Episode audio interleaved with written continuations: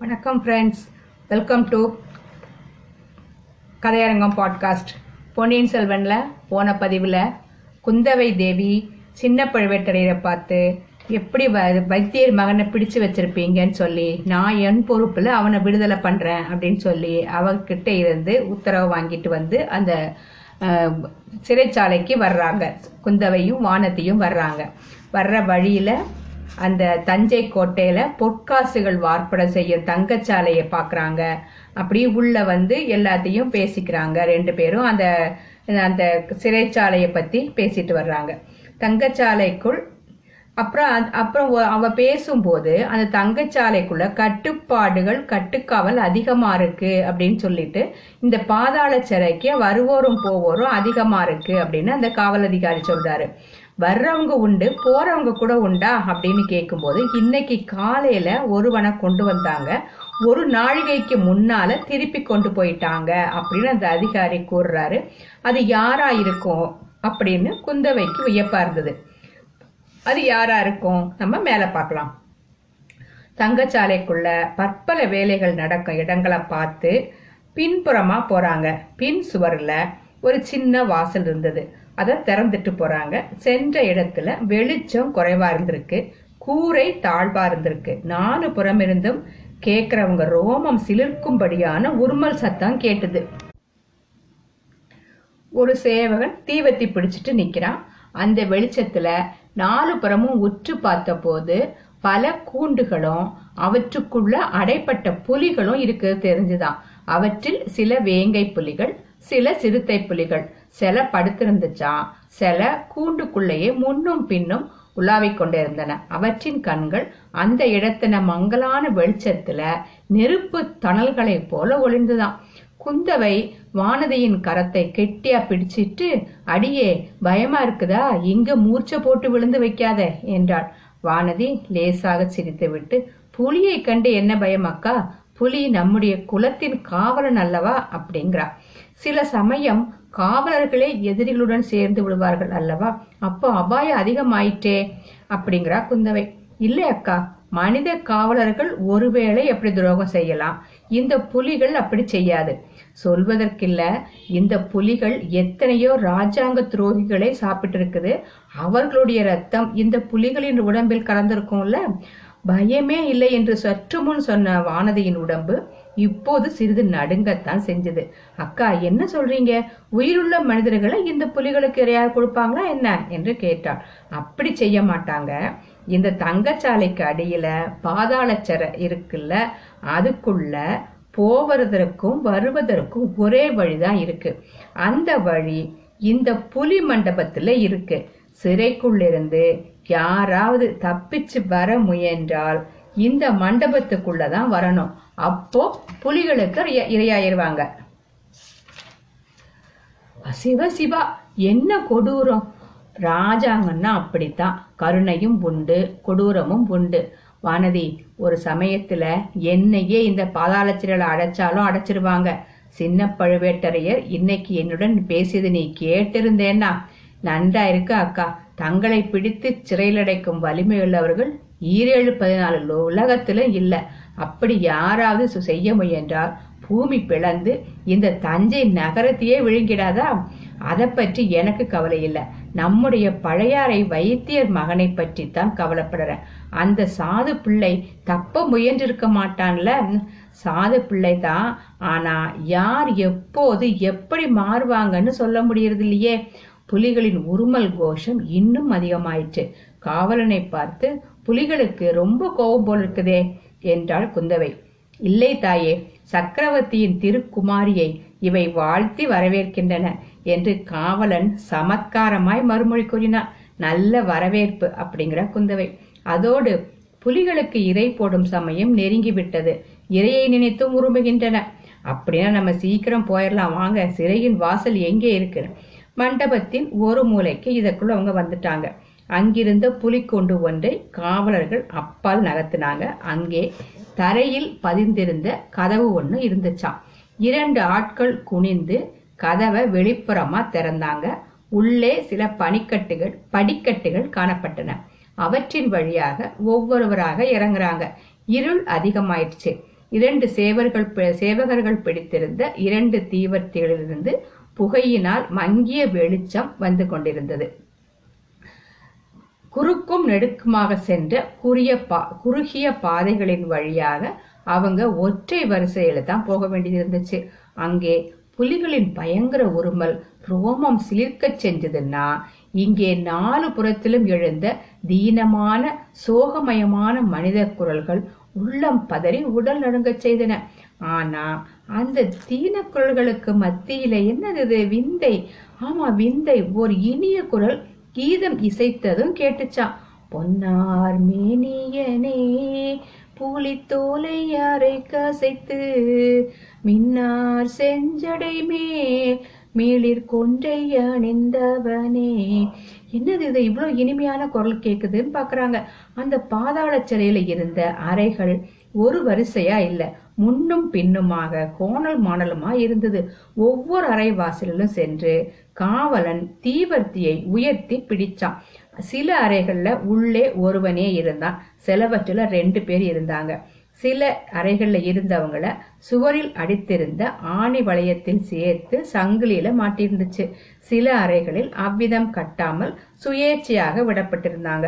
ஒவ்வொரு அறையிலும் இருந்தவர்களின் முகம் தெரிந்ததும் குந்தவை தேவி தலையை அசைக்கவே எல்லோரும் மேல போறாங்க. நடுவில் ஒரு சமயம் வானதி இது என்ன கொடுமை? இவங்களை எதற்காக இப்படி அடைச்சிருக்கு? நீதி விசாரணை ஒன்றும் கிடையாதா? என்று கேட்டாள்.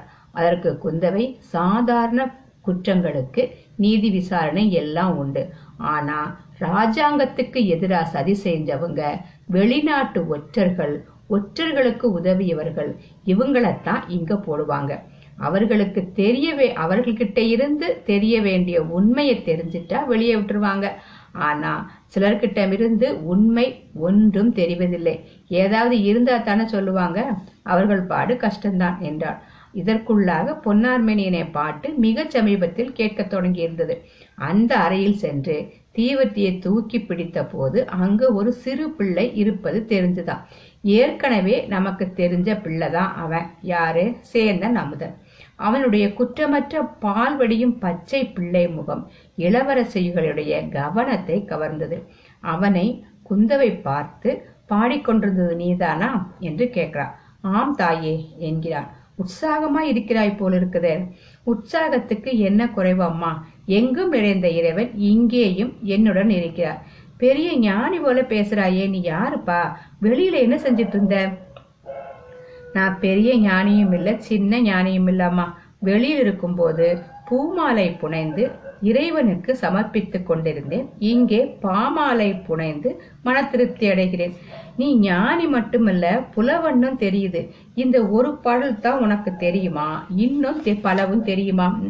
இன்னும் சில பாடல்களும் வரும். ஆனா இங்கு வந்தது முதல் இதையே தான் பாடிட்டு இருக்கேன். ஏன்? இங் அப்- அவ சொல்றான் பாருங்களேன். இங்க வரும்போது தங்கச்சாலையின் வழியாக வந்தேன். இதுவரை நான் பார்த்திராத பத்தரை மாற்றும் பசும் பொன் திரளை பார்த்தேன். அது பொன்னார் மேனியின் திரு உருவத்தை எனக்கு நினைவூட்டியது? அதிர்ஷ்டசாலி நீ பொன்னை பார்த்தால் பலருக்கு பலவித ஆசைகள் உண்டாகின்றன. உனக்கு இறைவனின் திருமேனியின் பேரில் நினைவு சென்றது. உனக்கு உற்றார் உறவினர் யாரும் இல்லையாப்பா? தாயார் மட்டும் இருக்கிறார் தஞ்சை கோட்டைக்கு வெளியில தாமரை குளத்தரையில் இருக்கிறார் அந்த அம்மாள் பெயர் வாணியம்மை. இப்பதான் அந்த ஊமச்சியோட பேரு நமக்கு தெரியுது. வாணியம்மை நான் அந்த அம்மாளை பார்த்து நீ இங்கே உற்சாகமா இருக்கிறாய் என்று சொல்கிறேன். பயனில்ல அம்மா என் தாய்க்கு காதும் கேளாது பேசவும் முடியாது.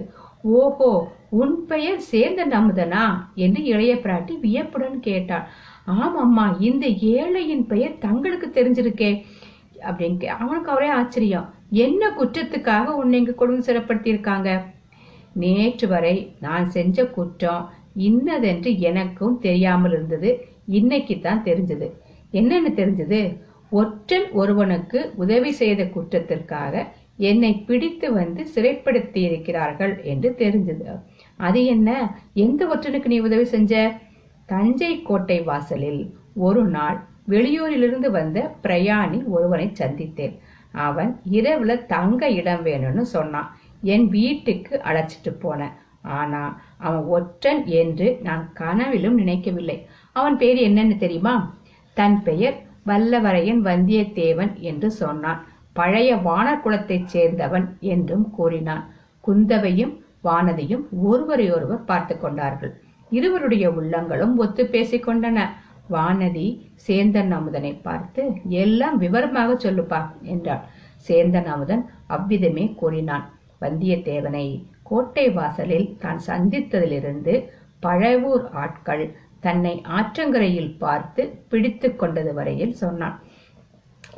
யாரோ முன்பின் தெரியாத வழிப்போக்கனை நம்பி நீ எதற்காக அவ்வளவு தூரம் உதவி செஞ்ச? என்று வானதி கேட்டாள் தாயே சிலரை பார்த்தால் உடனே நமக்கு பிடித்து போகிறது. அவர்களுக்காக உயிரையும் கொடுக்கலாம் என்று தோன்றுகிறது. காரணம் என்னன்னு சொல்றது? இன்னும் சிலரை பார்த்தா அவங்கள கொன்னுடலாம் போல தோணுது. இன்னைக்கு ஒரு மனிதனை என்னோட கொஞ்ச நேரம் அடைச்சு வச்சிருந்தாங்க. அவன் பேர்ல எனக்கு வந்த கோபத்துக்கு அளவில்லை. நல்ல வேளையாக சற்று நேரத்துக்கு முன்பு பழுவூர் இளையராணியின் ஆட்கள் வந்து அவனை விடுதலை செஞ்சுட்டு போனாங்க. அதுவும் அப்படியா? என்று குந்தவை பற்களினால் தன் செவ்விதழ்களை கடித்துக் கொண்டாள். அவளுடைய புருவங்கள் நெருந்தின. ஆத்திர பெருமூச்சு வந்தது. அவ்வளவு அவசரமாக விடுதலை செஞ்ச மனுஷன் யாரு? உனக்கு தெரியுமா? என்று கேட்டாள். தெரியாமல் என்ன? யாரோ பழையாறை வைத்தியர் மகனாம் அப்படி என்னப்பா அவன் தகாத வார்த்தைகளை சொன்னான்? அவனை கொன்று விடலாமா என்ற அளவுக்கு உனக்கு கோபம் வந்ததாக சொன்னையே. கோடிக்கரையில் என் மாமன் மகள் பூங்குழலி இருக்கிறாள். அவளை பற்றி இவன் தகாத வார்த்தைகளை சொன்னான். அதனாலே தான் அவன் பேரில் எனக்கு அவ்வளவு கோபம் வந்தது. ஆனாலும் அவன் ஒரு நல்ல சமாச்சாரம் சொன்னபடியால் போனால் போகிறது என்று விட்டுட்டேன். அது என்ன அவ்வளவு நல்ல சமாச்சாரம்? என்னுடைய நண்பன் வந்தியத்தேவனுடனே தான் இவன் கோடிக்கரைக்கு போனான். அங்கே இந்த சண்டாளன் என் சிநேகிதனுக்கு துரோகம் செய்து பழுவூர் ஆட்களிடம் பிடித்து கொடுத்து விட பார்த்தான். அது முடியல. முடியலையா? அப்படின்னா அந்த ஒற்றன் தப்பித்து கொண்டு விட்டானா? என்று வானதியும் குந்தவையும் ஒரே குரலில் ஆர்வத்துடன் கேட்டாங்க. அதை தெரிந்து கொள்ளத்தானே அவங்க இந்த பாதாள சிறைக்குள்ள வந்திருக்காங்க? ஆம் அம்மணி. என் நண்பன் தப்பித்து போயிட்டான். பூங்குழலி அவனை இரவில் படகில் ஏற்றி கொண்டு சென்று விட்டாளாம். இலங்கை தீவுல கொண்டு போய் விட்டுட்டாளாம். தேடி போனவங்க ஏமாந்தாங்க. இந்த பாதகனும் ஏமாந்துட்டான். பெண்மணிகள் இருவரும் ஒருவரையொருவர் பார்த்து கொண்டார்கள். அவர்களுடைய உள்ளத்தில் ததும்பிய மகிழ்ச்சியை அவர்களுடைய முக மலர்கள் வெளியிட்டுதான் குந்தவை சேந்தன் அமுதனை பார்த்து அப்பனே ஒற்றன் ஒருவன் தப்பித்துக் கொண்டது பற்றி நீ இவ்வளவு சந்தோஷப்படுகிறாயே. உன்னை சிறையில் வைத்திருப்பது சரிதான் என்றாள். தாயே அந்த குற்றத்துக்காக என்னை சிறையில் போடுவது சரி என்றால் உங்கள் இருவரையும் கூட எனக்கு பக்கத்து அறையில் போட வேண்டுமே என்றான். பெண்மணிகள் இருவரும் நகைச்சிட்ட சிரிப்பு வந்துருச்சா? நகைத்தார்கள். இருளடைந்த அந்த பாதாள சிறையில் சேர்ந்த நம்மளுடைய பாட்டு எவ்வளவு விசித்திரமாய் இருந்ததோ அப்படி அவர்களுடைய சிரிப்பும் அபூர்வமாக ஒலித்தது. நீ வெகு கெட்டிக்காரன் மிக பொல்லாதவன். உன்னை இங்கே வைத்திருந்தால் நீ பாட்டு பாடியே இங்கேயுள்ள மற்றவர்களையும் கெடுத்துருவ. கோட்டை தலைவரிடம் சொல்லி உன்னை விடுதலை செய்ய பண்ணிவிட்டு மறு காரியம் பார்க்கணும் அப்படிங்கிறா குந்தவை. தாயே அப்படி செய்ய வேண்டாம். அடுத்த அறையில் ஒரு மனுஷன் இருக்கான் அவன் என்கிட்ட தெனா நூறு தடவை நீ எனக்கு ஒரு பாட்டு சொல்லிக் கொடு. சொல்லிக் கொடுத்தா பாண்டிய குலத்து மணிமகுடமும் மாலையும் இலங்கையில் எங்கே ஒளித்து வைத்திருக்கிறேன் என்று தெரிவிக்கிறேன் என்பதாக சொல்லிக் கொண்டிருக்கிறான். அந்த ரகசியத்தை நான் தெரிந்து கொள்ளும் வரையில் இங்கேயே விட்டு வைக்கச் சொல்லுங்கள் என்றான் சேந்தன் அமுதன். பாவம் அந்த மாதிரி உனக்கும் பைத்தியம் விடு- பிடிக்கும் வரையில் இங்கே இருப்பேங்கிறாயா? அப்புறம் உன் தாயார் வாணியம்மையின் கதி என்ன? என்று கூறிவிட்டு இளைய பிராட்டி அங்கிருந்து புறப்பட மற்றவர்களும் சென்றார்கள். அரை நாழிகை நேரத்துக்கெல்லாம் சில சேவக சேவகர்கள் வந்து சேர்ந்த நமுதனை பாதாள சிறையிலிருந்து விடுதலை செய்து தஞ்சை கோட்டை வாசல்ல கொண்டு போய் விட்டுட்டாங்க. அன்னைக்கு மா சாயங்காலம் அன்று மாலை நந்தினி லதா மண்டபத்தில் ஹம்சத்தூளிகா மஞ்சத்தில் அமர்ந்து நிரூபம் ஒன்றை எழுதி கொண்டிருந்தார். நிரூபம்னா கடிதம். சில வரிகள் தான் எழுதினார். அவ்- எழுதும்போது சில சமயம் சுழற்காற்றில் இளங்கொடி நடுங்குவது போல அவள் உடம்பு நடுங்கிற்று. அடிக்கடி பெருமூச்சு விட்டாள் அந்த குளிர்ந்த வேளையில் பக்கத்தில் தாதி பெண் நின்று மயில் விசிறியால் வீசிக்கொண்டிருந்தும் அவளுடைய பளிங்கு நெற்றியில் முத்து முத்தாக வியர்வை துளிர்த்திருந்தது. அவள் எழுதிய நிருபமாவது. என்ன எழுதியிருக்காங்கிறத சொல்றார். அரசிடங்குமரா தயங்கி தயங்கி பயந்து பயந்து இந்த நிருபம் எழுதத் துணிந்தேன். ராஜ்யத்தின் நிலைமையை பற்றி பலவிதமான செய்திகள் காதல விழுது. தாங்கள் எதையும் கவனிக்கிறதில்லை. நோயினால் மெலிந்திருக்கும் தங்கள் தந்தை பல முறை சொல்லி அனுப்பியும் தாங்கள் தஞ்சைக்கு வரவில்லை. இதற்கு காரணம் நான் தானோ என்ற எண்ணம் என்னை வதைக்கிறது. தங்களை ஒருமுறை சந்தித்தால் எல்லா சந்தேகங்களையும் போக்கிவிடுவேன். அதற்கு திருவுளம் இறங்குவீர்களா? தஞ்சைக்கு வர விருப்பம் இல்லாவிட்டால் கடம்பூர் சம்புவரையர் மாளிகையில் சந்திக்கலாம். நான் இன்று தங்கள் பாட்டியின் ஸ்தானத்தில் இருக்கிறேன். நாம் சந்தித்து பேசுவதில் என்ன ஆட்சேபம் இருக்க முடியும்? இதை கொண்டு வரும் வீர இளைஞர் சம்புவரையர் குமாரரை தாங்கள் பூரணமாக நம்பி அவரிடம் எந்த செய்தியும் சொல்லி அனுப்பலாம். இங்கனம் துரதிருஷ்டத்துடன் கூட பிறந்த அபாக்கியவதி நந்தினி. உண்மையிலேயே தயங்கி தயங்கி யோசித்து யோசித்து மேற்கூறிய நிருபத்தை எழுதிய பிறகு விசிறிக் கொண்டிருந்த தாதி பெண்ணை பார்த்து போடி போய் கடம்பூர் இளவரசரை உடனே அழைத்து வா என்றாள் நந்தினி. தாதி சென்று கந்தமாறனை அழைத்து வந்து விட்டுவிட்டு சற்று விலகி போய் நின்றாள். கந்தமாறனின் கண்கள் நந்தினியை ஏறிட்டு பார்ப்பதற்கு கூசுச்சான். எங்கேயோ தோட்டத்தை பார்த்த வண்ணம் கந்தமாறன் நிற்கிறான். ஐயா உட்காருங்கள் என்று கூறிய நந்தினியின் குரல் நடுக்கம் கந்தமாறன அவளுடைய முகத்தை உற்று பார்க்கும்படி செஞ்சது. நந்தினி தொடர்ந்து குந்தவை தேவியை பார்த்த கண்களினால் என்னை பார்க்க முடியாமல் இருக்கல வியப்பில்லை என்று கூறி புன்னகை புரிந்தாள். அந்த சொற்கள் கந்தமாருடைய நெஞ்சை பிளந்தன. அவளுடைய புன்னகையோ அவனுடைய தலையை கிருகிருக்க செய்தது. தட்டு தடுமாறி ஆயிரம் குந்தவைகள் ஒரு நந்தினி தேவிக்கு இணையாக மாட்டார்கள் என்றான். ஆயினும் இளைய பிராட்டி விரலை அசைத்தால் வானுலகம் சென்று இந்திரனுடைய சிம்மாசனத்தை கொண்டு வந்து விடுவீர்கள். நான் வருந்தி வேண்டிக் கொண்டால் உட்கார கூட மாட்டீர்கள் கந்தமாறன் உடனே எதிரிருந்த மேடையில் உட்கார்ந்து தாங்கள் பணித்தால் பிரம்மலோகம் சென்று பிரம்மாவின் தலையை கொய்து கொண்டு வருவேன். எப் அப்படிங்கிறான் நந்தினி நடுநடுங்கினாள். கந்தமாறனை பாராமல் வேறு பக்கம் பார்த்துக்கிட்டு பிர- பரமசிவன் கொய்தது போக பிரம்மாவுக்கு மிச்ச நாலு தலை இருக்குது. தாங்கள் இன்னொன்றை கொய்தாலும் பிரம்மா பிழைத்து போவார் என்றாள். தேவி வேறு எது வேண்டுமானாலும் சொல்லுங்க. ஆனால் குந்தவை தேவியை பற்றி மட்டும் என்னிடம் புகழ்ந்து பேச வேண்டாம். சிநேகித துரோகியான வந்தியத்தேவனுக்கு அவள் பரிந்து பேசியதை நினைத்தால் என்னுடைய ரத்தம் கொதிக்கிறது என்றான் கந்தமரன் ஆனாலும் இன்னைக்கு காலையில தங்களுடைய கற்பனா சக்தி அபாரமாக இருந்தது என்னவோ உண்மைதான். தங்களுக்கும் தங்கள் நண்பனுக்கும் நடந்த துவந்த யுத்தம் பற்றி எவ்வளவு கற்பனையா பேசுனீங்க? என்று நந்தினி கூறிய வார்த்தைகள் கந்தமாறனுக்கு சிறிது வெட்கத்தை உண்டாக்கின. அவனை சந்தித்தது எப்படி என்பதற்கு ஏதாவது சொல்லணும் அல்லவா? அதனால சொன்னேன். அவன் என்னை முதுகில் குத்தியது என்னமோ உண்மைதானே என்றாள். ஐயா அன்று நடந்ததையெல்லாம் தாங்கள் மறுபடியும் ஒரு தடவை ஞாபகப்படுத்திக் கொண்டு பார்ப்பது நல்லதல்லவா? என்றாள் நந்தினி. தாங்கள் கூட என் வார்த்தையை சந்தேகிக்கிறீங்களா என்ன? சந்தேகிக்கல. ஆயினும் தாங்கள் சில விஷயங்களை மறந்துட்டீங்க. வந்தியத்தேவனை என்னைக்காவது ஒரு நாள் சிறைப்படுத்தி கொண்டு வருவாங்க. அப்போ தாங்கள் அவன் மீது சாட்டும் குற்றம் உண்மைன்னு ருசுவாகணும் இல்லையா? அதில் எனக்கு ஒன்றும் சிரத்தை இல்லை. அவனை இன்னமும் மன்னித்து விடவே விரும்புகிறேன். தங்களுடைய பெருந்தன்மையை பாராட்டுறேன். ஆயினும் நமக்குள் உண்மையை நிச்சயம் செய்து கொள்வது நல்லது. அன்றிரவு நடந்ததையெல்லாம் மீண்டும் ஒரு முறை ஞாபகப்படுத்தி பாருங்க. நிலவரையின் வழியாக தாங்கள் வந்தபோது பழுவேட்டரையரையும் என்னையும் வழியில் சந்திச்சீங்க. தங்களுக்கு அது நினைவிருக்கா நன்றாய் நினைவிருக்கிறது.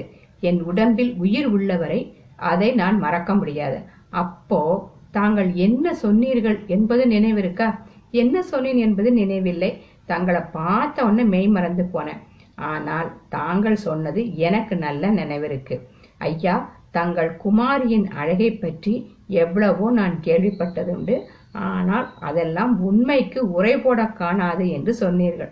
ஐயையோ அப்படியா சொன்னேன். அதனால தான் அவர் முகம் அப்படி சிவந்ததாக்கும். இப்ப கூட அவருக்கு என்னை கண்டா அவ்வளவா பிடிக்கல. நந்தினி சிரிச்சிட்டு உங்களுக்கு அவரை பிடிக்காவிட்டா பாதகம் இல்லை. உங்களுக்கு உங்களை அவருக்கு பிடிக்காவிட்டா பாதகம் இல்லை. உங்களுக்கு அவரை பிடிச்சிருக்குல்ல அதுவே போதும் என்றான்.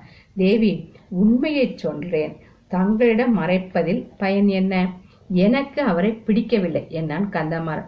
ஆனாலும் பாதகம் இல்லை. எனக்கு அவரை பிடிச்சிருக்கு. அதுவே போதும் இப்படிப்பட்ட கணவனை அடைவதற்கு நான் எவ்வளவு தவம் செஞ்சேனோ என்றாள். இதை கேட்டு கந்தமாறன் உள்ளம் குழம்பிற்று. ஒன்றும் சொல்ல தெரியாம சும்மா இருந்தான் அது போனா போகட்டும். நிலவரையில் எங்களை பார்த்த பிறகு என்ன செஞ்சீங்க அப்படின்னு திருப்பி எடுத்து கொடுக்குறா நந்தினி. தீவிரத்தை பிடித்து வந்த காவலன் வழிகாட்டி கொண்டு சென்றான். நான் தங்கள் நினைவாகவே கூட போனேன். ரகசிய மதில் சுவரை திறந்துவிட்டு காவலன் நகர்ந்து கொண்டான். நான் அதில் நுழைந்தேன். உடனே முதுகில் யாரோ குத்துனாங்க. அவ்வளவுதான் நினைவிருக்கு வந்தியத்தேவன் நான் அங்கு வருவேன் என்பதை எப்படியோ திரு தெரிந்து கொண்டு வெளியில காத்திருக்கணும். இல்லை ஐயா தங்கள் ஊகம் மிக தவறானது. வெளியில் அவரை காத்திருக்கவே இல்லை. தாங்கள் கூட அவன் கட்சியில சேர்ந்துட்டீங்களா?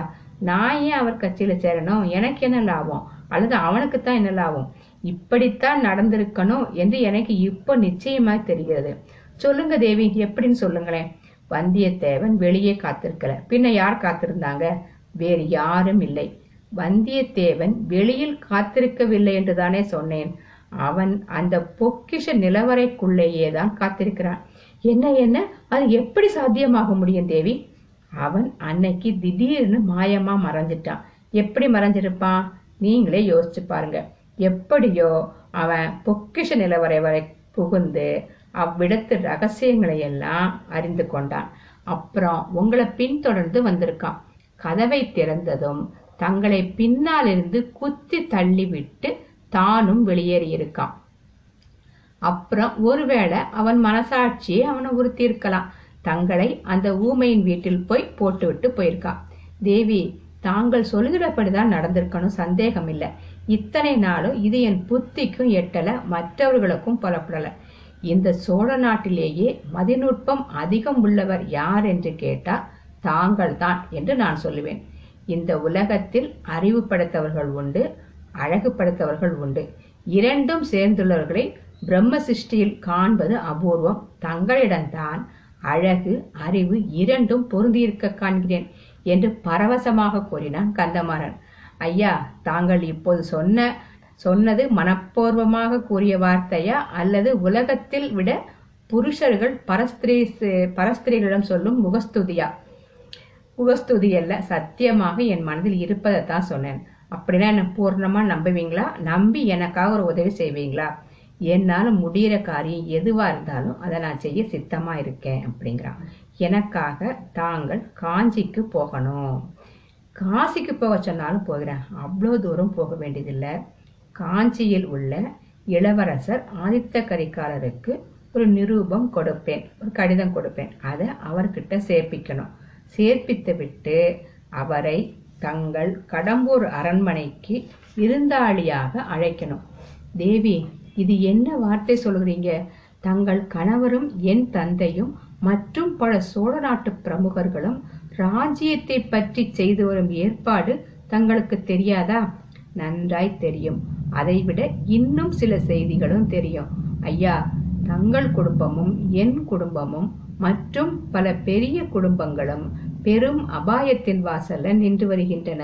அதற்கு காரணம் யார் தெரியுமா?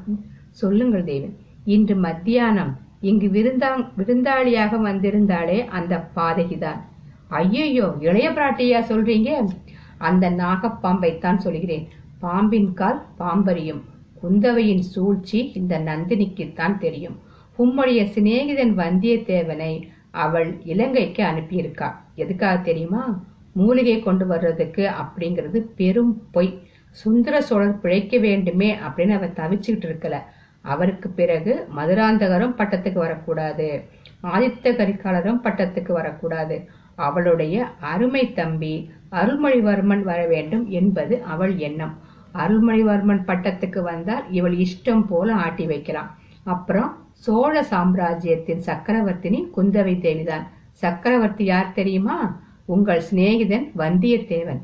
ஆஹா அப்படியா? இதை எப்படியாவது தடுத்தே தீர வேண்டும். என் தந்தையிடமும் பழுவேட்டரையர்களிடமும் உடனே சொல்ல வேண்டும். அவங்ககிட்ட சொல்லி பயனில்லை. அவங்க நம்ப மாட்டாங்க. குந்தவையின் தந்திரத்தை மாற்று தந்திரத்தால் தான் வெல்லணும்.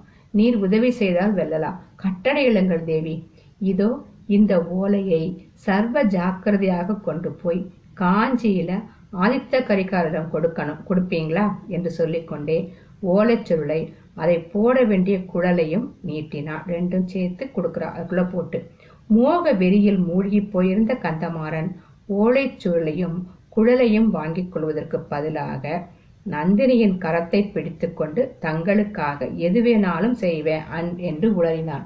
அந்த சமயம் சடசடவென்று ஒரு சத்தம் கேட்டது பழுவேட்டரையர். அரண்மனையிலிருந்து லதா மண்டபத்துக்கு வரும் பாதையில் விரைந்து வந்து கொண்டிருந்தார். திடீரென்று எதிர்பாராமல் வந்தவரை கண்டு தாதி பெண் திடுக்கிட்டு விலகி நின்றாள். அங்கே மண்டபத்தில் விட்டத்திலிருந்து தொங்கி ஆடிய ஒரு முக்கோணத்தில் பெரிய கிளி ஒன்று சங்கிலியால் பிணைத்து வைக்கப்பட்டிருந்துச்சு.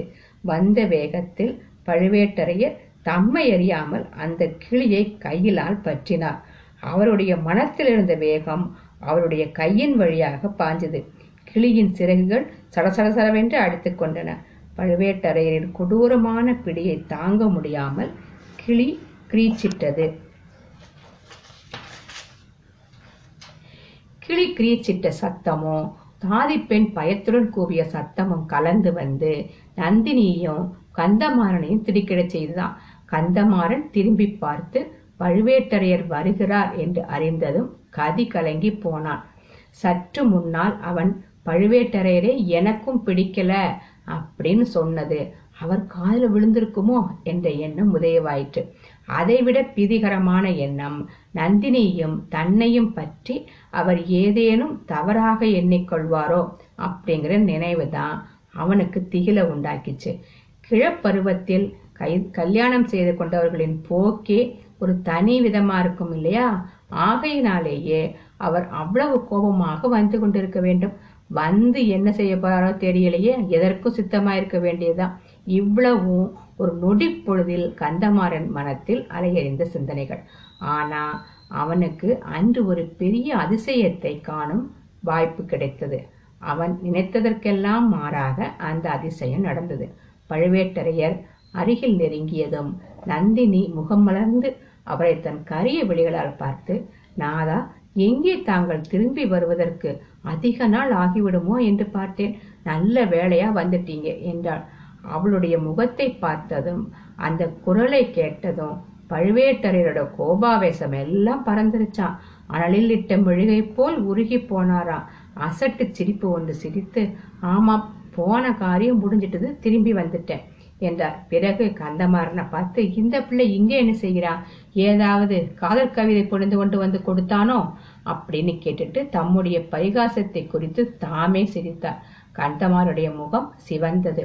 ஆனால் நந்தினி பழுவேட்டரை விட அதிகமாக சிரித்துவிட்டு இவனுக்கு காதலும் தெரியாது கவிதையும் தெரியாது. சண்டை போட்டு காயமடையத்தான் தெரியும். நல்ல வேலையாக காயம் ஆறிட்டது.